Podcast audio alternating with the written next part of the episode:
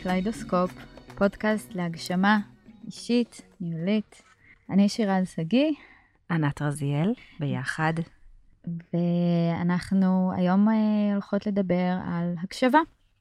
וכמו בכל פרק, אנחנו נתחיל באיפה זה פוגש כל אחת מאיתנו. וואו, הקשבה. לי, ענתי. קודם כל, כיף שוב להיות יחד. הקשבה זה, זה החיים, תכלס בעיניי. כי אני הרבה מדברת על... אה, אהבה זה החיים, לי. לא? נכון, אהבה זה החיים, סליחה. תודה על הדיוק פה. כן. אהבה זה החיים. אבל זה בא מאותו מקום. כן. כשאת נוכחת נוכחות מלאה, דווקא זה אחלה, הבאת לי פה טוב. כשאת נוכחת נוכחות מלאה באהבה, את מקבלת את כל האינפורמציה יותר מ... מכל סיטואציה אחרת, כשאת נוכחת באהבה מול מישהו, mm-hmm. מישהו, מישהי, כשאת קשובה בתהליך מסוים, אם זה כמנהלת מול עובד, mm-hmm. או בתהליכים ארגוניים, ההקשבה מגיעה, היא ממש חלק. הקשבה, ממש, חיבור עם הכל. Mm-hmm.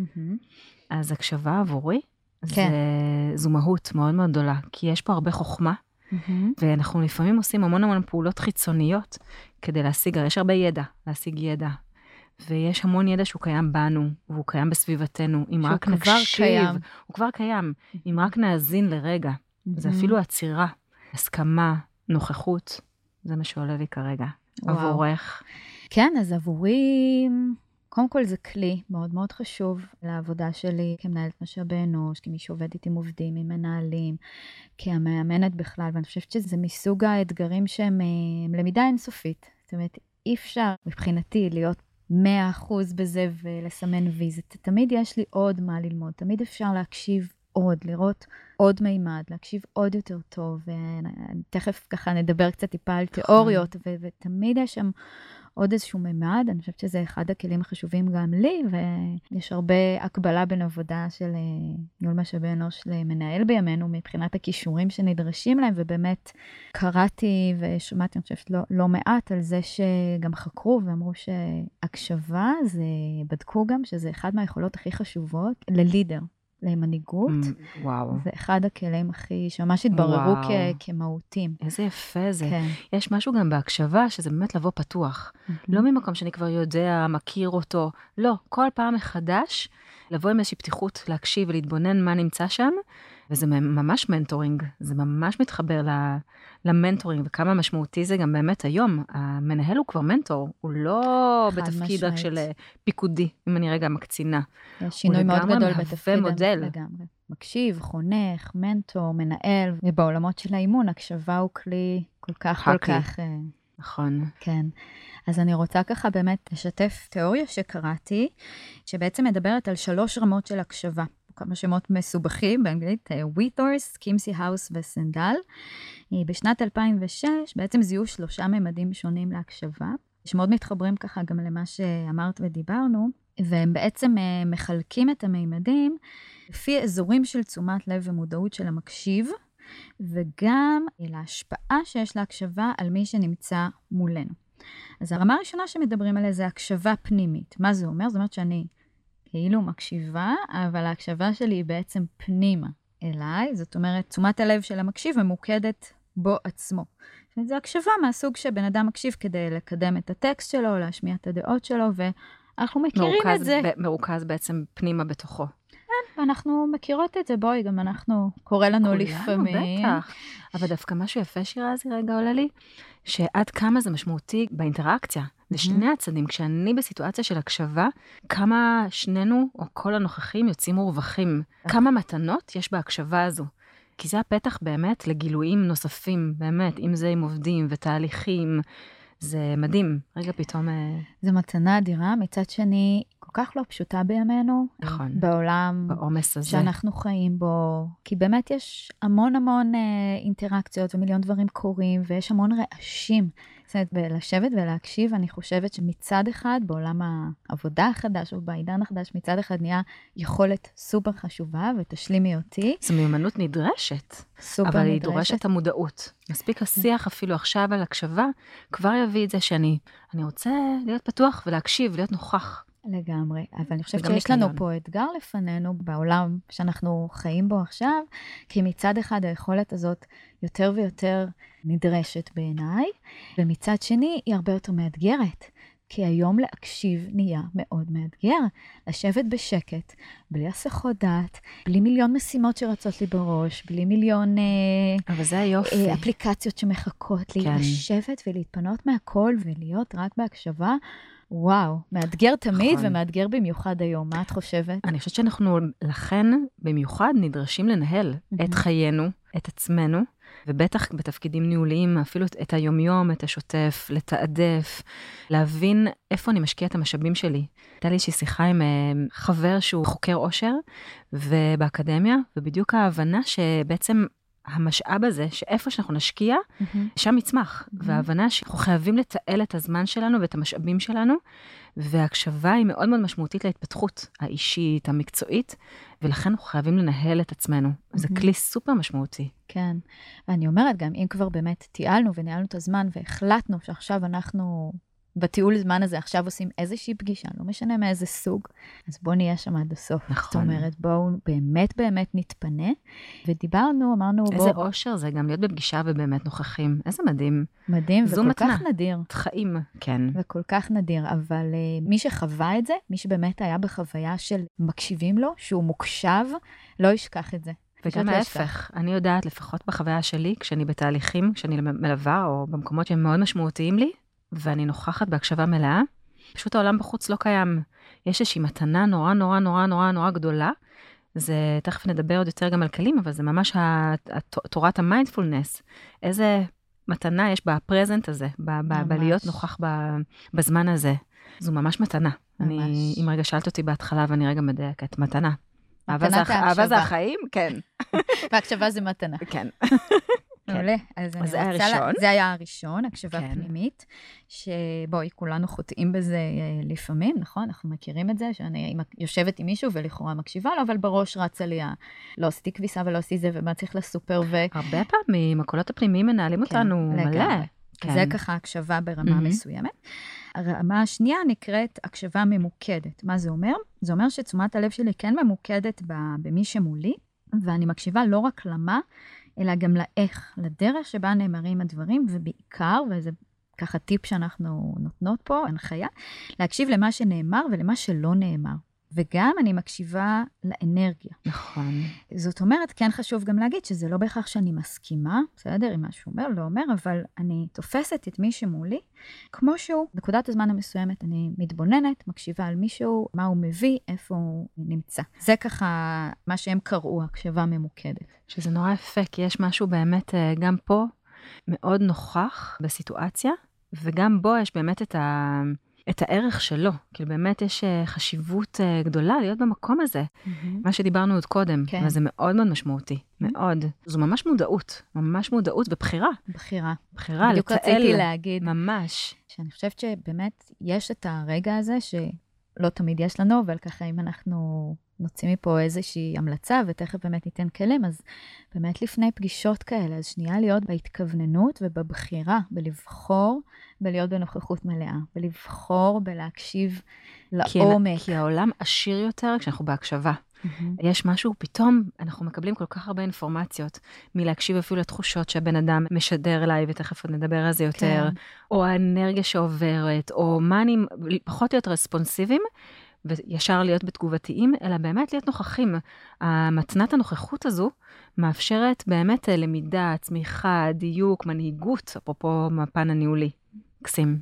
והרמה השלישית שהם דיברו עליה זה הקשבה הכוללת 360. מה זה אומר? זה אומר שתשומת הלב וההקשבה בעצם היא ממוקדת בכל המרחב. זאת אומרת, זה לא רק הבן אדם, זה כאילו כל מה שקורה במרחב ביני לבינו בתוך החדר, ואנחנו משתמשים בכל החושים. זאת אומרת, אנחנו בודקים איך הדבר הזה מהדהד לי פנימה. איך היא נקראת?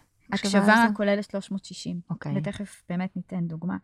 וברמה הזאת אנחנו בעצם קשובים ממש ברמה של uh, זווית ראייה, קליטת המידע, ממש קליטה רב-ממדית, שהיא תתייחס אמנם גם למידע התכני והמילולי, אבל לאנרגטי, לשפת גוף, לתנועה, לריח, לצליל, למגע.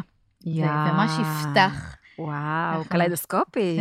מאוד קליידוסקופי, ראייה רחבה. ממש לפתוח את הקליידוסקופ ולראות את כל הצבעים. חוויה חושית. אז אולי באמת ניתן דוגמה, מקרה שאולי לך היה, שלי היה, של הקשבה כזאת רחבה, ומה היא יצרה. אני דווקא איכשהו מתחבר לי מאוד לעכשיו. כאילו, רגע להתבונן. לכאן ועכשיו. פה, אנחנו פה בגוגל קמפוס. אולי נגיד להם תודה רגע? נגיד תודה.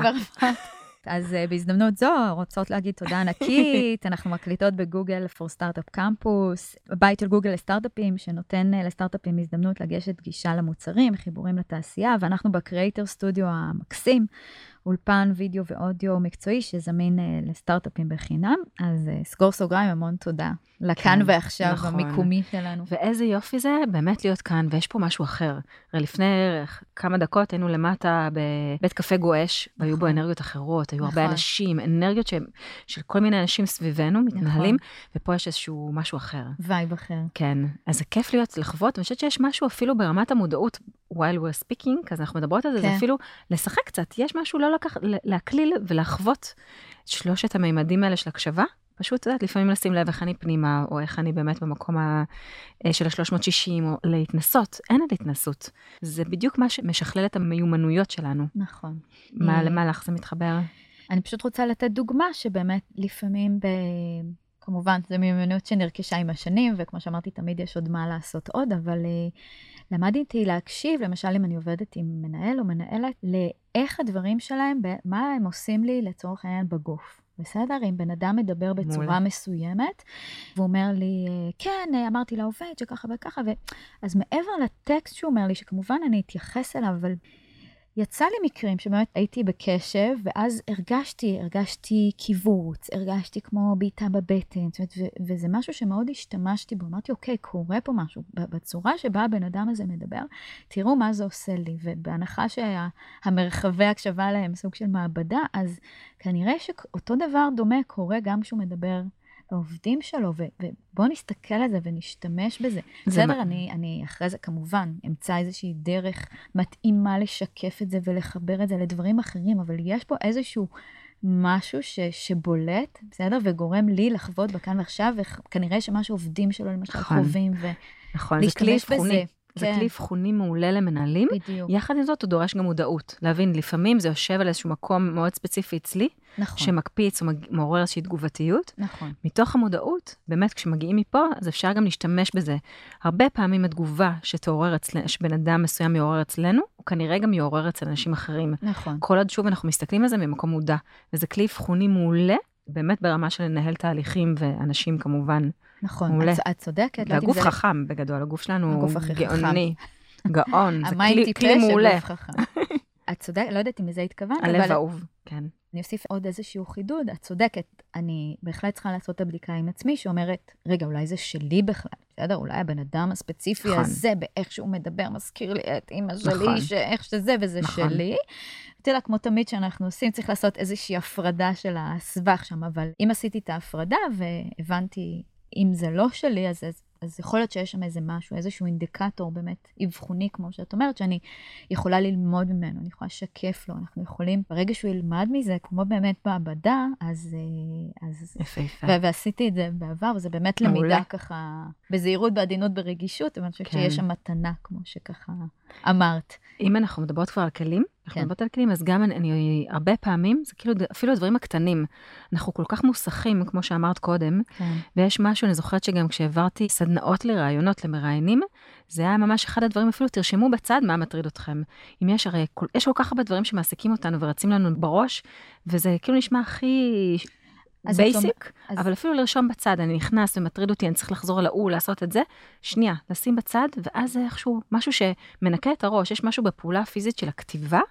הכתיבה בכלל היא כלי אימוני מדהים שמשרת בהמון מובנים, אבל גם בכתיבה, גם לשים בצד את הדברים, והרבה פעמים גם הכתיבה עוזרת להיות נוכחים גם בהקשבה. מעולה. להשתמש בכתיבה היא כלי אימוני, תרפויטי, מקדם, מדהים. אז בואי נכין באמת איזשהו סל של כלים. נניח שאני עובד, מנהל, איש, בן אדם בעולם הזה, נכנס לאיזושהי פגישה שבה חשוב לי להיות בהקשבה. אז התחלת, אז בוא נכין לנו סל כלים, איך אני יכול להתכונן למקום הזה שאני רוצה לאפשר לעצמי להיות uh, בהקשבה. זאת אומרת, דבר אחד, אם אני מוטרד, ורובנו בכל רגע מוטרדים, אז זה משהו שאני קוראת לזה download. בוא נעשה שנייה download, יש לי סלט בראש, מכונת כביסה. בוא נעשה שנייה download של כל מה שזה, שיפנה אותי, שיפנה לי תאים בראש ובלב ובגוף להקשיב. אז זאת אומרת, דבר ראשון, בוא נעשה download כן. לפני פגישה. כן. נרשום, נוריד כן. כל מה שמטריד אותי שיש. לגמרי. אוקיי. נכון. מה עוד יכול לעזור לי לפני שאני נכנסת אני... לפגישה כזאת להיות בהקשבה? אני חושבת שקודם כל, כל פגישה, מן הסתם כמנהלים, אנחנו מגיעים בדרך כלל עם איזושהי אג'נדה, שזה נהדר ומצוין ואף נדרש, ויחד עם זאת, אני מאמינה שאג'נדה ובאופן כללי מתודה, צריכה לתפוס חלק מסוים מהפגישה, זאת אומרת, משהו כמו 80 אחוז, 80-20, ו-20 כן לאפשר לדברים לקרות, כי אנחנו אף פעם לא יודעים לאן דברים יקחו. אם אנחנו באים כבר ישר מונעים עם האג'נדה, אנחנו כמעט לא בהקשבה, אנחנו כבר הגענו נעולים, הכל כבר קרה בעצם. כן. אז כן לאפשר לדברים ממש לקרות ולבוא עם כן מתודה מסודרת, אבל ממש במודעות לאפשר גם להתפתח למקומות שלהם שאולי לא תכננתי, אבל מביא אותנו למקומות מאוד מעניינים בהתנהלות, וזה יכול להיות גם בשיח על מוצר, שיח טכנולוגי, מקצועי, וזה יכול להיות גם ברמה של one on one עם עובד בתהליך של פרפורמנס ריוויו, אז גם אני, אני מאוד uh, חושבת שזה מעולה. מקסים. פתאום עולה לי גם כלי שאולי הוא בסיסי, אבל uh, חלקנו, גם אני לפעמים שוכחת לעשות, אנחנו רצים מפגישה לפגישה לפגישה. אוקיי, ואם יש לי עכשיו בפגישה יומן שאני אומרת, אוקיי, חשוב לי להיות בהקשבה, אני אומרת, בוא נחזור לבייסיקס, נשימה. כן, כן, כן. נשימה. שנייה ניקח נשימה, שנייה נגיד, אוקיי, אני רוצה להיות בהקשבה בפגישה הזאת. זה בדיוק איזון. זה לפעמים הדברים הקטנים, שינוי מתחולל בעדינות. אנחנו רגילים שרק אם נעשה מין דברים נורא נורא גדולים, אז דברים ישתנו. אבל לפעמים זה באמת, זה שנייה, כוס מים. יכולה לחולל שינוי, פתאום מחזיר אותנו למרכז שלנו.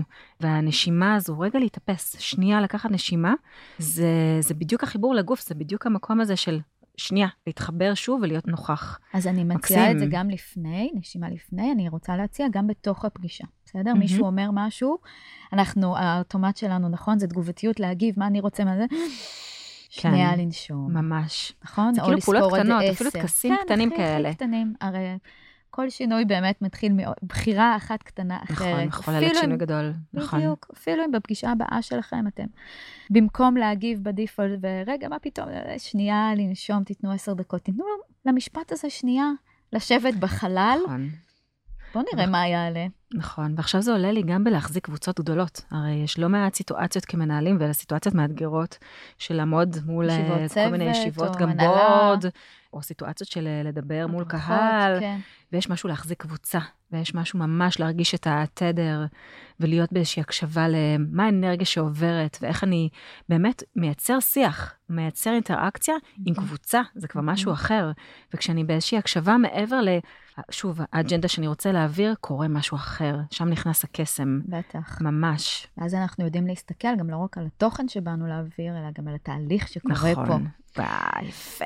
מקסים. ועוד טיפ אחרון שאני ככה רוצה לתת, באמת לאותה פגישה, אתם יושבים מול מישהו, אז שוב, אני אוהבת לשבת בפגישות, אולי גם טיפ פה, תזיזו את השולחן, תאפשרו לכם לראות את הבן אדם בכל הגוף, כי הטיפ שאני רוצה לתת פה זה, אל תסתכלו רק על הפה ומה שיוצא לו, אלא נסו להסתכל טיפה מעבר. מה קורה יפה. לבן אדם בגוף?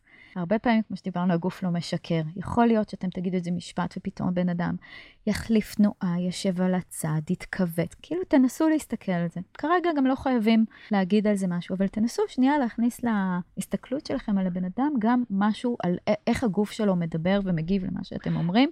יכול להיות שתהיה שם איזושהי תובנה או מקסים, אמת. מקסים, גם זה בלי, אומרת? בלי חיץ. אין פה שום חיץ פיזי. Mm-hmm. הייתי באחת החברות בעבר, שהתארחתי באיזשהו מקום שממש באג'נדה, חדרי ישיבות אין שולחנות, mm-hmm. רק כיסאות ויושבים אה, אחד מול השני. איזה מגניב זה. מקסים. אין חיץ, אנחנו מייצרים מפגש. ואני ממש, רואה אותך במלואך. ממש. יואו, זה יפה זה. מקסים. אז ככה לקראת סיום, אז אני רוצה להקריא לנו איזה משפט יפה, ציטוט, ואחרי זה נעבור ככה למה אנחנו לוקחות. כן, מתאים. מהמם. אני חושבת שאת גם אמרת על זה, ככה משהו מקודם, איכשהו הגענו באמת גם ללב ולנוכחות. את בטח תסכימי איתי. תמיד אני מגיעה ללב בסוף. ברור, שתינו לב. זה המפגש שלנו, כן. לגמרי. אז כמו שאמרנו, אז הקשבה מתחילה בנוכחות, אה, נוכחות עם האחר, נוכחות בכאן ועכשיו. הקשבה מבקשת מאיתנו להשקיט את הרעש, ומשפט שאהבתי זה שאומר שהיא מערבת גם את האוזן החיצונית וגם את האוזן הפנימית, שהיא הלב. ובובר, מאמר ב-1980, הקשבה אמיתית היא כזו שמאפשרת להיבט חבוי של עצמיותו של הדובר להתגלות. זאת אומרת, אנחנו רוצים לאפשר לאחר לבוא לידי דיבור ולמצוא את הקול שלו. יפהפה, אז יודעת למה זה מתחבר לי? שזו האמת. כי כשאנחנו באים כבר עוטים כל כך הרבה שכבות, אה, מחשבות, רצונות, אג'נ... כל מטרות והכול, אנחנו לא מאפשרים לאמת להיכנס למרחב. Mm-hmm. לא נוצר מפגש בעצם. וכשיש הקשבה נוצר מפגש, נוצר חיבור. וכשנוצר חיבור ומפגש, זה אפרופו גם המנטורינג, ההובלה, התהליכים, ההתפתחות ברמה האישית, ארגונית, ניהולית. ושם. וגם ברמה הכי בסיסית, סליחה, של אני רואה אותך. כן, הכי פשוט. הכי פשוט. הרי בסופו של דבר גם עובדים, מה הם זוכרים? שראו אותם ברגעים אותם. הקטנים. הם ו... גם זוכרים, וזה גם הדבר שהם הכי מחפשים. נכון. בלי הבדלי אה, זה, uh, כן. דת, לבל, גזע, מין, מגדר, ממש. חברה. לפחות מהניסיון שלי, זה מה שכולם... זה בדיוק זה, וזה הדברים הקטנים. בדיוק, שיוצרים את ההבדל. נכון. היה לי כיף להקשיב לך. איזה כיף היה להקשיב. מקסים. אז מה את לוקחת מפה יום בשבילך ליום-יום? כן, אנחנו, ואנחנו גם עושות את זה, גם באמת, אני רק ככה אתן ככה רציונל לזה, כי אנחנו יכולים כל פעם לבחור משהו קטן שאנחנו נתמקד בו, כדי שוב לחולל איזושהי התפתחות, שינוי בתהליכים, בהתנהלות שוטפת שלנו. אז ככה כל פעם גם בתהליך שלנו ובשיחות, כל אחת תבחר ככה משהו שהיא לוקחת לעצמה. כן, אמ, ואנחנו שוב מזכירות משהו קטן, פשוט, כי אנחנו באמת רוצות שגם ככה מאזינים אה, יבחרו באמת מכל מה שהצענו, אפילו, אפילו יבחרו אחד קטן, שככה מחר בבוקר אה, ינסו לעשות איזושהי בחירה כן. אחרת, או להוסיף משהו לסל, אז דיינו, מה שנקרא. ממש. יש לך אה, משהו? צריכה לחשוב על זה דקה. אז הנה, יש לי. אז יש, יש לך? אני חושבת שאני מאוד בהוויה של הקשבה, בגדול, ובטח במקומות המקצועיים שאני עובדת עם אנשים, כמו שאמרתי קודם, אני נוכחת כולי ועדיין, יש מקומות שאני נקראת ליותר הקשבה, גם עם עצמי. דרך אגב, גם עם עצמי, וגם באינטראקציות שיותר מורכבות לי. אז אני לוקחת לעצמי להיות יותר נוכחת ומקשיבה, פחות רספונסיבית, בסיטואציות שיותר דורשות ממני. קודם כל המודעות, וזה שבחרתי ואפילו התחייבתי פה. באיזושהי הצהרה. יש לזה ערך גם להתחייבות. בטח. הבחירה, ההתחייבות והמודעות כבר מאפשרות לי לעשות את זה. אני חושבת שזה בעיקר יסייע לי, הנכונות. אוקיי. Okay. פחות הכלים כרגע. מתחשק לי לבחור פשוט בחירה גבוהה של רצון, כי יש לי איזשהו רצון להתפתחות שם, ולכן... Mm-hmm. התכווננות כזאת. התכווננות, אוקיי. Okay. כן. מעולה. אני בוחרת משהו שאני הצעתי, אבל uh, כשחושבים על זה, אני לא עושה בו מספיק שימוש. אני בוחרת את הנשימה. כאשר אה, נושמים. כן. כאשר נשימה נושמים. מתרווח משהו, כן. כיף זה. אה, כן. זה קונספט הנשימה הזו. סטארט-אפ. נשימה כן, לגמרי, לגמרי. תוך שנייה הכל כאילו נכנס לאיזה זון אחר. נכון. ממש בזון. ואני כן רוצה להזכיר uh, לי, והלוואי שיעזור גם לאחרים, באמת, כן, אני מודה, מתרוצצת, כולנו מפגישה לפגישה, וממש להזכיר לי, uh, לפני שאני נכנסת לפגישה, ככה באמת שנייה, לנשום נשימה עמוקה, להזכיר לעצמי, את יודעת, להיות בהקשבה, uh, פנימה, לבן אדם, לפנות את הדברים, אבל באמת לוקחת את הנושא של הנשימה, גם okay. אוקיי. בתוך פגישות, גם בתוך הרצון הזה של באמת uh, להביא ערך ושיקרה משהו. פשוט לנשום, לנכוח אפילו. לנשום על אמירות מסוימות, פשוט להזכיר לעצמי. מקסים, שיש לך כלי? הנשימה? לנשום. פשוט לנשום, אני ממש במקום של יעדים, את יודעת, בפגישות עד סוף שבוע הבא, באמת לפחות ככה איזה שתיים, שלוש פגישות שבהן נשמתי בתוכן. שאני ממש רוצה לקחת בכל מיני סיטואציות, כן. שהנשימה היא כלי שיכולה לסייע לי רגע לחזור למרכוז ולהיות נוכחת. מקסים. יאללה, כיף לגמרי. טוב, תודה על ההקשבה.